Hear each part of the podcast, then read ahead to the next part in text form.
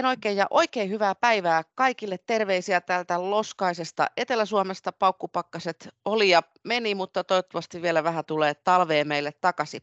Mun nimi on Heidi Siivonen, MTK ryn ruokamarkkina-asiantuntija, Maalta vastaajat podin emäntä, juontaja, kuinka vaan haluat sen sanoa. Tuottajana ja nauhoittajana ja myöskin tämän podin editoijana hyvä kollegani Iida Jäykkä. Ja tässä on meillä nyt tällä kertaa aiheena tämmöinen joka talvinen, sanoisinko, että klassikko ja yksi maltavastaajien kaikkien aikojen kuunnelluimpia aiheita, eikä ihan syyttä suotta, sillä tämä koskee, koskee kaikkea ja koskee montaa ja, ja on tärkeä niin kuin jokaisen maatilan ja metsätilan talouden kannalta. Tänään puhutaan veroasioista, vähän veroilmoituksen ajankohtaisista asioista, muusta ilmastosta, mikä liittyy tähän verotukseen ja Joo, vieraana täällä itseoikeutetusti MTKn verojohtaja Timo Sipilä. Tervehdys Timo. Tervehdys ja kiitos kutsusta. No eipä mitään kuule, tervetuloa. Kiva kun ehdit. Mä tiedän, että tämä on sinullakin tämmöinen hyvin kiireinen aika vuodesta. pikkusen nyt on alkuvuosi 24 ja, ja tota, tässä nämä jättöpäivät lähestyy ja vedetään niin kuin nippuun tota vuotta 23 varmaan vähän jokaisella meidän jäsenyrityksellä semmoinen siellä ajankohtaista, niin kerro Timo vähän, että mitä on odotettavissa tänä vuonna, onko jotain ajankohtaista, noin niin kuin sanotaan, että poliittisessa ilmastossa esimerkiksi, mikä liittyy veroasioihin tai muuta ajankohtaista näissä vero, veroihin liittyvässä edunvalvonnassa. Vähän niin kuin mitä on omalla työpöydällä tai mitä olet aistinut tästä ympäröivästä yhteiskunnasta. Joo, Tämä vuosi 2024 niin tulee olemaan niin kuin merkittävä vuosi tämän hallituksen tietysti politiikan kannalta, hallitusohjelman toteuttamisen kannalta, meidänkin suhteen ja ne hyvät hallitusohjelman kirjaukset, jotka me, mekin olimme saamassa, me, me olemme saaneet siellä säätytalolla, jossa, jossa hallitusohjelman neuvotteluissa minäkin olin kuultavana, niin niiden toteuttamisen aikaa tämä 2024 tulee olemaan. Ja, ja sieltä voi sanoa niin kuin näin, että, että nyt jo syksyllä me ollaan saatu valvottua mm, lainsäädäntövaiheeseen saakka niin tasausvarauksesta säännökset ja tasausvarauksen euromäärä, joka nyt vuoden 2023 verotuksessa tulee vielä olemaan 13 500 euroa, niin vuonna 2024 niin voimassa, jo voimassa olevan lain mukaan niin tulee nousemaan sinne 25 000. Tämähän on meidän pitkäaikainen tavoite ollut, että tasausvarauksen yläraja poistuu, mutta, mutta nyt poistumisen sijaan niin laki, lakia saatettiin muutettua niin, että ainakin se nousi se yläraja 25 tonnia tietysti on, on edelleen niin, niin ongelma investoiville tiloille. Ne kaikkein suurimmat, kaikkein isoimmat investoivat tilat tulee tietysti olemaan vähän niin kuin, sanotaan suhteellisesti huonommassa asemassa, koska eihän tämä 25 000 euroa in, isossa investoinnissa niin kuin riitä, mutta, mutta suunta on ainakin oikea. No mitä muuta sitten niin kuin tavallaan mun työpöydällä on tai, tai mitä tässä on niin edunvalvonnassa, veropoliittisessa edunvalvonnassa niin agendalla, niin ehkä kaikkein selkeimmin niin ne muut meidän hallitusohjelman saamat verokirjaukset, joita, joista vielä ei ole niin kuin tavallaan lakia annettu, toisin kuin tuo edellä mainittu, niin ne tulee olemaan 24 niin minun niin kuin, niin kuin päätehtävä. Ja niistä voi mainita metsän osalta – Metsän osalta, metsän omistajien osalta erittäin suuri saavutus MTKn veroedun valvonnalta oli se, että hallitusohjelmaneuvotteluissa niin me saatiin kirjaus siitä, että metsävähennys tullaan nostamaan 60 prosentista 75 prosenttiin, eli 15 prosenttiyksiköllä. Ja se on me, tavallaan meidän varmasti veron edunvalvonnan kärjessä vuodelle 2024, että todella sitten hyvä hallitusohjelmakirjaus saadaan niin sanotusti sanoista lihaksi eli lainsäädännöksi, ää, lainsäädännöksiä niin, että se tulisi sitten voimaan mielellään, mielellään mahdollisimman niin kuin nopeasti. Ja toinen varmaan semmoinen maatalous, maatalouden puolelta merkittävä, merkittävä, miksei myös metsäomistajan kannalta merkittävä hallitusohjelman kirjaus, joka saatiin aikaiseksi, oli linjaus siitä, että, että maatila, metsätila, maa- ja metsätila tai sen osan vuokra saadaan muutetuksi pääomatuloksi. Tällä hetkellä se on maatalouden tulona verotettua, eli ansio- ja pääomatuloosuuksiin jaettua. Tavoite on se, että tällainen selkeä maatilalta, metsätilalta saatu selkeä pääomatulo, niin myöskin sitten pääsääntön mukaisesti pääoman tuottamana tulona verotettaisiin pääomatulona sataprosenttisesti. Tästä on myös hallitusohjelman kirjaus olemassa ja sen lainsäädäntöön saattaminen tulee olemaan niin, niin veroedun valvonnassa tavoitteena. Eli merkittäviä, konkreettisia, ihan euromääräisesti auki laskettavia summia niin, niin metsäomistajan, maatalouden harjoittajan aseman parantamiseksi niin yritetään viedä niin kuin maaliin.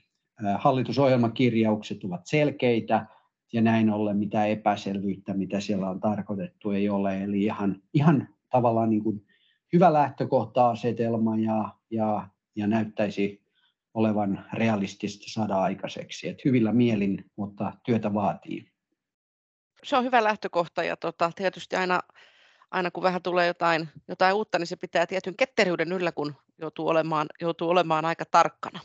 Semmoinen kysymys, mitä tuossa pohdittiin ja mitä, mitä vähän kysyttiin, niin noista tuplapoistoista. Eli viimeksi kun on tehty veropodcastia, siitä on vuosi ainakin aikaa, niin vuoteen 2023 saakka sai tehdä tuplapoistoja uusista koneista, niin onko tämä vielä ajankohtaista, entäs sitten vuonna tulevina vuosina? Mikä on tämmöisen, tämmöisen detaljien tilanne? Korotetut poistot, joka koskee myös maatalouden harjoittajaa, on voimassa vuoteen 2025 saakka, eli edelleen voimassa on. Ajatus on se, että 2020 tai sen jälkeen hankittu kone, niin sen osalta saadaan tehdä niin sanottu tuplapoisto. Tämä on myöskin sillä tavalla historiallinen, että tätä ei ole aikaisemmin ollut mahdollisuus tehdä. Välillä tällainen on ollut elinkeinoharjoittajilla mahdollista omassa verotuksessaan tehdä, mutta maatalouden harjoittajat ovat olleet tästä ulkopuolella. Syynä siihen on ollut valtiovarainministeriön vetoaminen valtion tukisäännöksiin, jotka ovat maatalouden osalta tiukemmat kuin muun yritystoiminnan. Mutta me onnistuttiin taistelemaan, neuvottelemaan myöskin maataloudelle tämä tuplapoista mahdollisuus ja nyt, nyt, tämä on, nyt tämä on ainakin tällä näkymin sinne 2025 saakka. Eli voimassa on ja, ja ne, joilla siitä on hyötyä, niin, niin sitä kannattaa käyttää. Kaikillehan tämä ei tietystikään sovi, mutta, mutta veroedunvalvonnassa ajatus on myöskin se, että, että me mahdollistamme erilaisia vaihtoehtoja verosuunnitteluun ja siitä sitten yrittäjä itse, itse pystyy ja, ja äh, valitsee itselleen parhaat ja optimaaliset ratkaisut. Vain vaihtoehdot mahdollistavat suunnittelun. Kyllä, ja tota, tietysti meillä on, MTKllakin on paljon jäseniä, Suomessa on paljon viljelijöitä, metsänomistajia, joilla tilanteet kaikilla varmaan vähän eroa, että tuskin kahta ihan samanlaista on. Mutta nyt tosiaan niin tässä nämä tämmöiset tärkeät päivämäärät lähestyy, niin käydään, tota, käydään läpi Timo vielä, että mitkä on kaikille yhteisiä päivämääriä kautta jättöpäiviä, mitkä tulisi nyt muistaa. Jopa minä muistan aikaisemmilta vuosilta tämmöisen kuin energiaveron palautuksen määräpäivä, niin käydään läpi näitä, mitkä on kaikille yhteisiä, niin mit, mitä tässä nyt on näitä lähestyviä, lähestyviä tuota päivämääriä, tärkeitä päivämääriä No varmaan just, va, varmaan kans yksi tärkein on, on tämä energiaveron palautuksen päivämäärä, hakupäivämäärä, joka on tuo 29. toista, eli helmikuun loppu. Taitaa osua arkipäivälle niin, ettei tule sitä tilannetta, että viimeinen päivä olisi viikonloppuna. Se on siinä mielessä hyvin tärkeää, että kun verotuksessa myöhästyminen yleensä ei aiheuta muuta kuin mahdollisesti jonkun pienen veronkorotuksen tai jonkun muun pikku sanktion, niin tuo energiaveron palautuksen päivämäärä on ehdoton, että jos siitä myöhästyy, ei saa sitä palautusta lainkaan.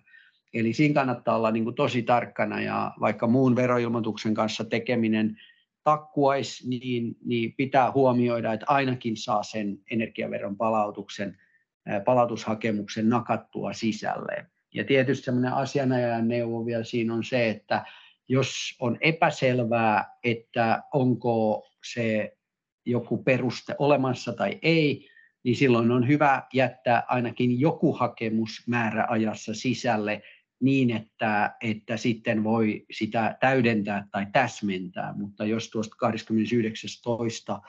päiväyksestä myöhästyy, niin se energiaveron palautus silloin jää saamatta. Ja nämä energiaveron palautukset, niin ne saattaa olla tuhansia euroja, erittäin suuria summiakin niille toiminnan harjoittajille, joilla on iso iso tavallaan iso, iso toiminta tai koti, iso kotieläintalous usein, useimmiten kysymyksessä ollessa, eli tuota ei kannata, kannata väheksyä ja tietysti eurokin säästetty, säästettynä on aina kotiin päin. Toinen semmoinen keskeinen päivä on ehkä ei niin jyrkän tärkeä päivä, on vuosimenettelyssä olevan arvonlisäveroilmoittajan määräaika, joka myös on helmikuun lopussa. Sen osalta varmaan niin kuin sanktiot ei ole ihan jy, niin jyrkkiä kuin tuossa edellisessä, mutta voi sanoa, että siinäkin kannattaa olla ajassa. Usein, usein määräajoista kannattaa pitää kiinni, välttyy ylimääräisiltä sanktioilta. Ja sitten arvonlisäverotuksesta voi vielä sanoa sen, että jos sattuu olemaan etuajassa – jos sattuu pystymään tekemään ilmoituksen etupainotteisesti, niin siitä saattaa olla hyötyä erityisesti silloin, kun on palautuksen saamiseen oikeutettu. Että jos sen oman arvonlisäverotuksen tekee sitten hyvissä ajoin, niin myöskin sitten sen palautusrahat hallinto pystyy ehkä toimittamaan nopeammin, palauttamaan nopeammin. Sehän on vuosi vuodelta vaan parantunut tämä alvi äh, tavallaan palautuksen äh, nopeus, mutta, mutta tietysti niissä tilanteissa, kun ilmoitus osuu siihen pahimpaan ruuhkaan siellä verohallinnon päässä, niin, niin niitä ra- omia rahoja tavallaan voi saada vähän, vähän sitten odottaa. Eli alvi-ilmoituksen osalta niin helmikuun loppu on määräaika, mutta siinä niin kuin oma intressi usein puhuu sen aikaisen il- ilmoituksen tekemisen kannalta. Nämä ovat ehkä ne keskeisimmät muistettavat säännöt tai päivämäärät. Hyvä. Nyt me on ne moneen kertaan sanottu, niin helmikuun loppuun mennessä nämä ja tänä vuonna on hauska vuosi, kun on karkausvuosi, niin tavallaan on päivä, päivä lisää aikaa, mutta siihen ei kannata tuudittautua. Miten verojohtaja Timo Sipilä, jos on sellainen tilanne, että siitä maataloudesta sitten kun on kaikki laskettu yhteen, niin näyttää tulevan tappiota, niin miten tappion hyödyntäminen, voiko, tota, voiko tappiota jotenkin verotuksessa hyödyntää? No tappio voi hyödyntää monella tapaa. Voi sanoa näin, että, että sellaisinakin vuosina, kun maatalous tai metsätalous on tappiollinen, niin kannattaa tietysti siitä huolimatta tehdä huolellisesti se veroilmoitus, kannattaa kaikki kustannukset siitä huolimatta laskea, erityisesti metsäomistajien kohdalla niin kuin törmää siihen, että, että monena vuotena jätetään nolla, nolla veroilmoitus, vaikka todellisuudessa kaikkina vuosina sitten kuitenkin jotain pientä kustannusta on, on, on ollut jotka ihan verotuksessa saisi vähentää, mutta mut se ajatus on niinku se, että kun ei ole mitään tulojakaan siellä metsätaloudessa sinä vuonna, niin no miksi sitten ilmoittaa, miksi vaivautua ilmoittamaan mitään kustannuksia. No, meidän verojärjestelmässä ajatus on se, että tappio, joka jää ää, tulolähteen tai, tai maatalouden tai metsätalouden tappioksi, niin se sen, jo, sen saa sitten vähentää seuraavan kymmenen vuoden aikana syntyneistä saman tulonlähteen ää, tavallaan ää, tuloksista tai, tai voitoista, eli tappiollinen vuosikaan ei, ei mene hukkaan. Maataloudessa on sitten vielä sellainen erityinen niin kuin mahdollisuus, että tilanteessa, jossa maatalouden tulos on tappiollinen, niin me voidaan tietysti siirtää se tappio seuraavien vuosien, seuraavan kymmenen vuoden aikana syntyneen maatalouden voitosta vähennettäväksi eräksi. Mutta sitten meillä on siinä semmoinen erityinen mahdollisuus siellä veroilmoituslomakkeella, että me vaaditaankin se maatalouden tappio muista pääomatuloista vähennyskelpoiseksi.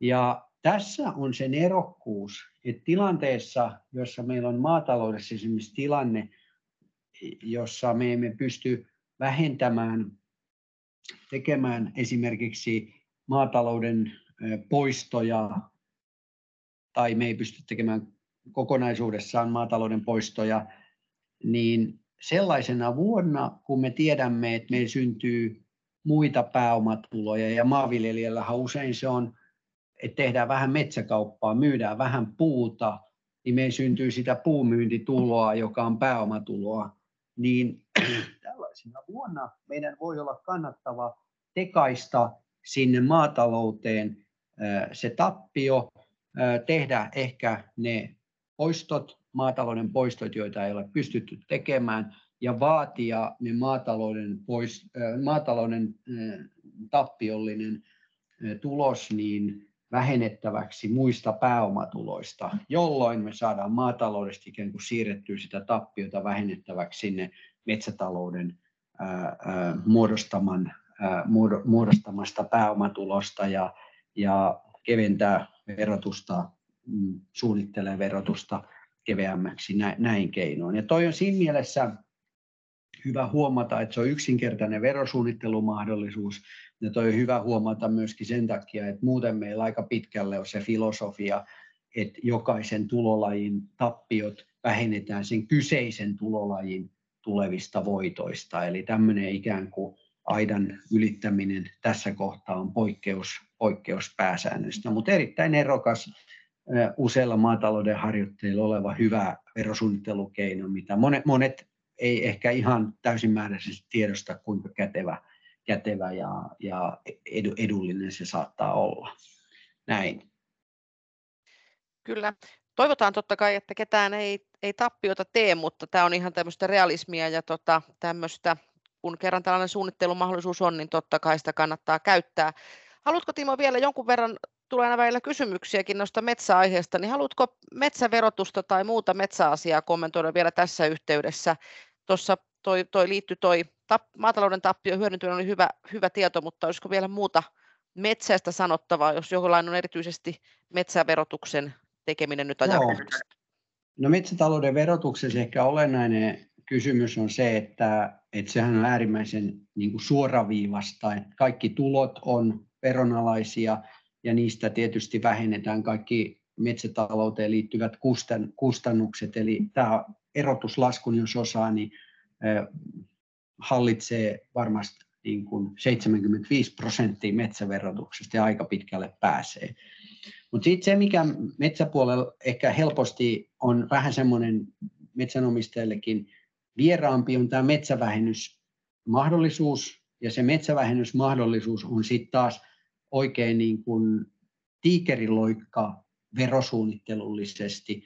Eli metsätilan hankintahinta muodostaa tai hankintakustannukset muodostavat metsävähennyspohjan ja se metsävähennyspohjasta eh, lasketaan metsävähennyksen määrä laskemalla siitä 60 prosenttia. Ja sen 60 prosenttia metsän hankintakustannuksista sitten saa vähentää tulevista metsämyynneistä, jolloin se suoraan pienentää sen metsä, metsän äh, tavallaan niin kuin tuloverotuksen tasoa ja kun on metsävähennys käytössä, niin metsäverotuksen saa nopeasti sanottuna niin erittäin edulliselle ta- ta- ta- tasolle. Ja taitaa päihittää jopa osakeyhtiömuotoisen ö, yrityksen vero, verotuksen tason, jos metsävähennys on käytössä. Eli opetelkaa metsävähennys, ja jos haluatte, niin soittakaa minulle, niin minä, minä voin opettaa sen teille. Se on yksinkertainen instrumentti, mutta että mä luulen, että se on vähän jäänyt metsäomistajille vieraaksi. Se on erittäin kullanarvoinen instrumentti. Ja nyt sitten, jos me saadaan tämä meidän veropoliittinen tavoite läpi, niin, niin jatkossa myöskin ne, joilla metsävähennys on ollut tuttu ja käytetty, niin sieltä elpyy todennäköisesti sitten se 15 prosenttiyksikköä vanhasta metsän hankintakustannuksesta laskien niin lisää metsävähennystä käytettäväksi myöskin niillä, joilla metsävähennys on jo, jo ikään kuin nyky, ää, nyky, nykysäännösten kokoisena loppuun saakka hyödynnetty. Eli se on, se on erittäin hyvä, hyvä huomata.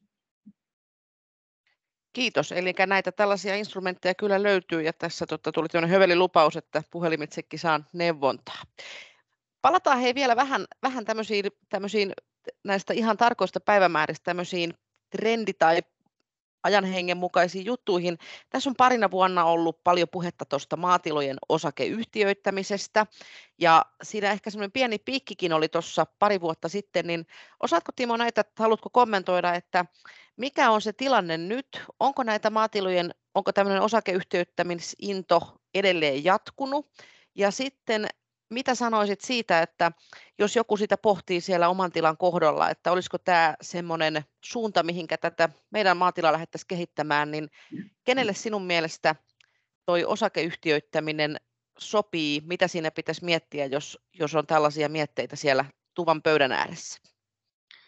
Joo, osakeyhtiöittäminen on edelleen niin kuin trendi, joka on voimassa ja, ja niin kuin tuossa aikaisemminkin sanoin, niin mun veropoliittinen ajattelu lähtee siitä, että meillä on erilaisia instrumentteja.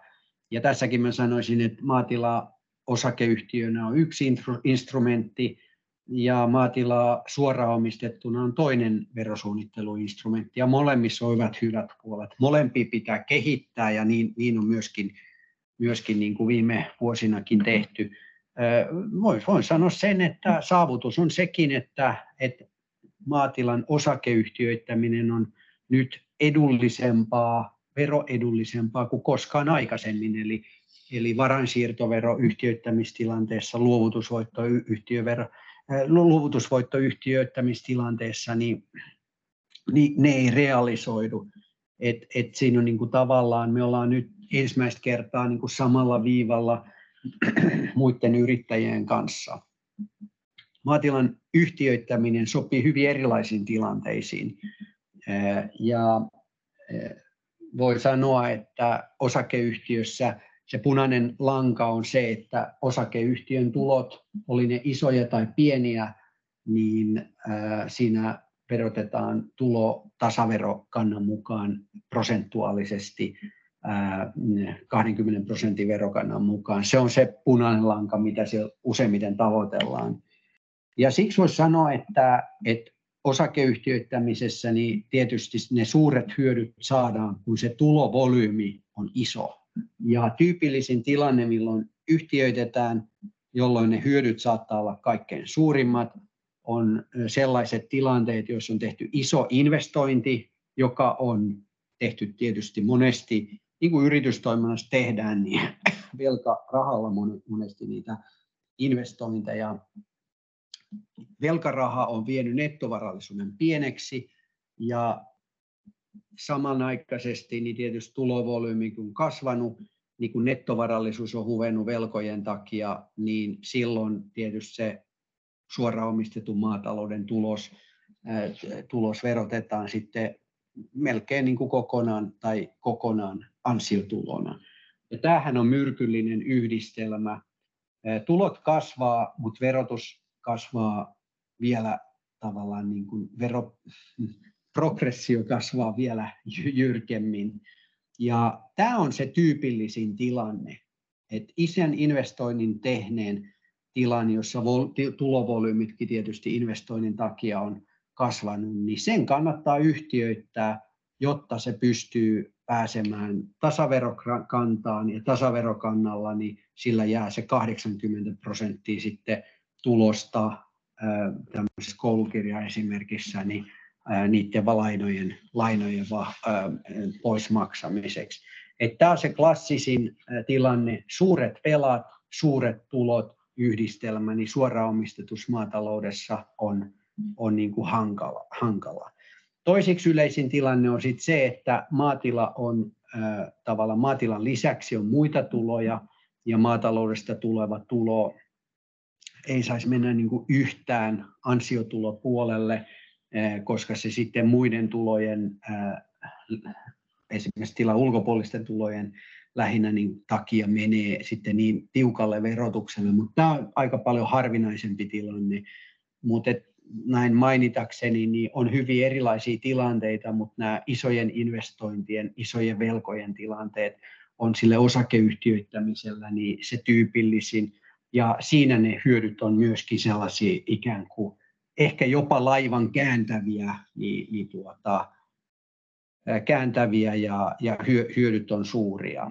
Et se suoraan omistettu maatalouden tavallaan niin kuin, hyöty ja notkeus usein sitten nostaa sen tavallaan kynnyksen aika monella, että vaikka on tilan ulkopuolisia tuloja ja voisi ajatella, että ne ylimääräiset ansiotulot ovat niin kuin ongelmallisia, niin kuitenkin se suoraan omistetun maatalouden notkeus ja se esimerkiksi, että jos se maatila tekee tappiollisen tuloksen, niin, niin noin kuin tuossa aikaisemmin todettiin, että tappio voi vaatia erillisellä rastilla siellä lomakkeella niin vähennettäväksi muista pääomatuloista, niin tällaista, tällaista mahdollisuutta sitten ei ole siinä osakeyhtiössä. Et, et tavallaan niin, niin molemmat omistusmuodot on perusteltavia, kumpikaan niistä ei ole väärä, ja monen, molemmat omistusmuodot, suoraan maatilaomistaminen ja maatilaomistaminen osakeyhtiön kautta, niin ne on erittäin tärkeitä verosuunnitteluvälineitä ja myöskin ihan, ihan tota, niin kuin tarpeellisia, että kumpikaan niistä ei ole niin kuin selkeästi ylivertainen. Tapauskohtaista pohdintaa aina tarvitaan. Kiitos Timo. Tässä oli tota, tämän mä halusinkin kuulla tosi hyvät tämmöiset selkeät, selkeät esimerkit, mikä varmaan, jos todella joku, joku sitä siellä Pirtin pöydän päässä pohtii, niin tämmöinen spekulaatio on aina ihan hyödyllistä. Palataan pikkusen sen verran vielä, tuossa tota, mainitsit tosiaan, että jos haluaa puhua metsävähennyksestä, niin sinulta voi kysyä apua siihen. Ja tämän podcastinhan me tarjoamme kaikille, ketä tätä haluaa kuunnella, mutta käytetään tässä lopussa, loppua kohti mennään, niin sananen noihin MTKn veropalveluista. Eli meillä on veropuhelin ja tilaisuuksia ja, ja näin, ja nämä on sitten tarkoitettu meidän jäsenille, eikö niin? Eli miten, miten kuvailisit, niin kun sun varmaan puhelin nyt tällä hetkellä soi aika tiiviisti, niin minkälaisia jäsenpalveluita MTKlla on nimenomaan verotukseen liittyen? Joo, kyllä, kyllä, kyllä puhelin soi niin, niin paljon, että piti laittaa ihan hiljaiseksi tämän, tämän tota, nauhoituksen ajaksi. Ja meillä on maanantai-aamuisin niin 9.12 veropuhelin ja, ja tota, sitten meillä on, siihen on jäsenten mahdollisuus soittaa ja, ja saada ikään kuin ilmasta, ilmaisia, mutta hyviä, toivottavasti hyviä veroneuvoja.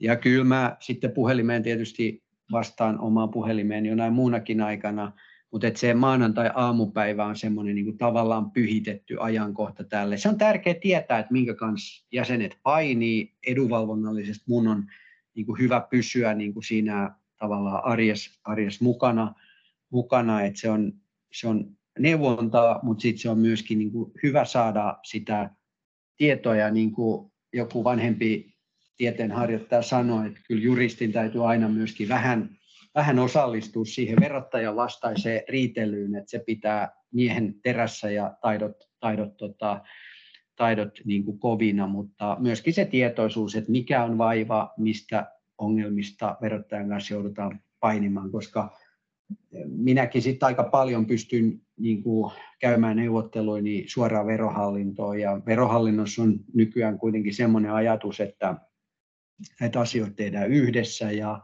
siitä ei ole, se ei ole ehkä sellaista verometsästystä niinkään, vaan enemmän sitä, että yritetään kehittää järjestelmä niin, että verottaja ei vaivaisi kauhean paljon asiakasta ja sit he erityisen paljon toivoo myöskin siitä, että asiakkaat ei vaivaa kauhean paljon sitä hallintoa. Ja mun mielestä se on hyvä politiikka. Että he ei puutu meidän tekemisiin ja me ei puututa heidän tekemisiin niin, että kun asiat menee sujuvasti, niin, niin homma on hyvä. Eli puhelin on yksi instrumentti. Toinen instrumentti, mitä tässä on, niin on verotilaisuudet, joita keskusliitto, eli lähinnä minä, järjestän näissä veroasioissa niin liittojen kanssa. Taitaa olla Varsinais-Suomessa useita tilaisuuksia, Etelä-Pohjanmaalla on huomenna tilaisuus, Kymen alueella on Keski-Pohjanmaalla ja, ja tuota Satakunnassa ja taitaa olla vielä jossain muuallakin tilaisuuksia. Ja sitten meillä on nämä valtakunnalliset ää, tota, webinaarit, joissa, joissa myöskin sitten verotus, verotuksesta puhutaan. Tämmöinen niin kuin, kavalkaadi meillä on, on niin kuin palvelua ja tämmöistä koulutusta ja, ja tota, tietysti niin, niin mielellään saa olla yhteydessä sit tapauskohtaisissakin asioissa. Aina autetaan, jos vaan puhelimella ja, ja näin kiinni, kiinni saatte, niin mielellään, mielellään olla avuksi ja mietitään yhdessä niitä ongelmia. Et me halutaan olla jäsenen asiassa niin kuin hereillä edunvalvontatasolla, valtakuntatasolla, mutta me halutaan olla myöskin siinä jäsenen arjessa apuna, mikäli suinkin vaan, vaan voidaan. Kyllä, näin ollaan pohjimmiltaan niin kuin palveluorganisaatio, näin minäkin haluan tämän ajatella. Tota, tosiaan niin noita tilaisuuksista sanoitkin ja, ja tota, nyt on taas kiva, kiva varmaan niin kuin nähdä, nähdä livenä ja nähdä yleisöä ja toisaalta olla siinä välittömässä vuorovaikutuksessa. Webinaarit on käteviä siinä, että niitä voi katsoa ketä tahansa, missä tahansa ja kiitettävästi kyllä kierrät, ihan kun tätä nauhoituspäivää katsottiin, niin kyllä siellä reissua näkyy kalenterissa olevan. MTK-verojohtaja Timo Sipilä, päästetään sinut kohta takaisin takas tämän ajankohtaisen kiireen pariin, mutta miten kevät jatkuu? Mitä odotuksia, ajatuksia muuten tulevalle vuodelle ja kasvukaudelle? No erittäin positiiviset. Ajattelen, että meillä on niin selkeä missio tässä näiden verolakien, jotka hallitus ohjelmassa on sementoitu, niin niiden verolakien viemisessä maaliin.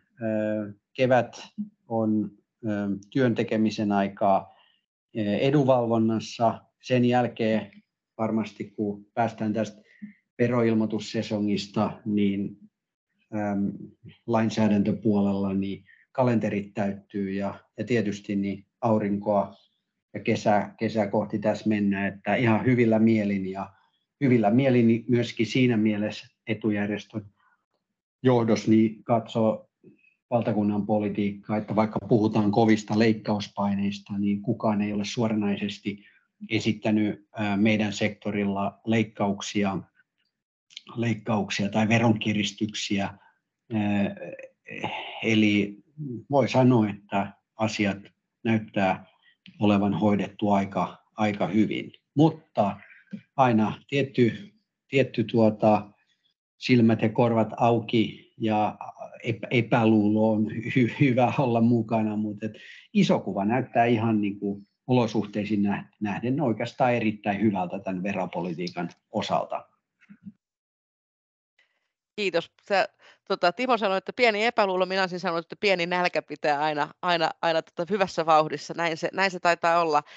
Mutta tässä vaiheessa niin kovasti kiitoksia verojohtaja Timo Sipilä. Tämä on ajankohtainen tärkeä aihe ja mä tiedän, että hyvin tarkasti kuunneltu aihe myöskin. Kiitos sinulle, kun ehdit tähän mukaan. Kiitoksia Iidalle editoineista sun muista ja me palataan taas tuorein aiheen kevään mittaan. Tsemppiä kaikille paperipinojen ja näyttöpäätteiden ja taskulaskinten keskelle. Tehkää hyvät ja asianmukaiset veroilmoitukset. Kiitoksia paljon. Kuullaan nähdään. Moi moi. Kiitos. Hei hei.